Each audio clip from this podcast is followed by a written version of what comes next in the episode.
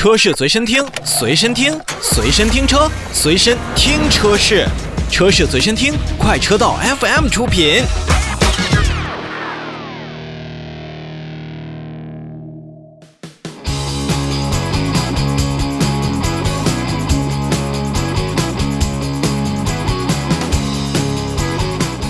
我们再来说说 CC。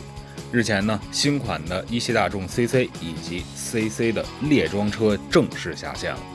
嗯，三厢的 CC 咱们不多说了，因为这是一款当年被誉为最美大众车型的一款车型。那么当时呢，也是无边框车门，再加上这种轿跑的风格，迷倒了很多年轻消费者。那同时呢，它也成为了当年大众车型，我个人认为最年轻的一个分支。嗯，到现在来看呢，一汽大众的 CC 猎装版也是正式下线。虽然它在我的眼里边，并不是一个完完整整的旅行车的概念，而是一个 crossover 或者说是跨界车型的概念。它，但它也是弥补了国产，尤其是大众在国产旅行车当中 B 级车的一个空白。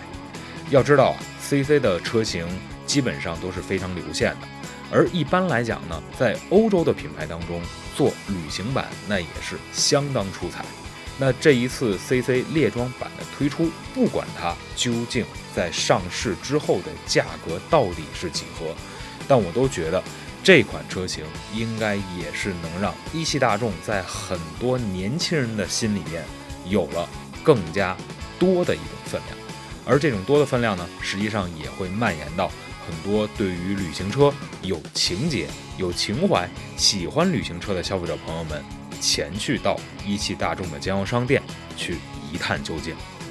但说实话，我更希望一汽大众能够把 CC 的列装版推出的更加原汁原味儿，没有跨界包围。实际上，对于一款旅行车来讲的话，才是最最传统的。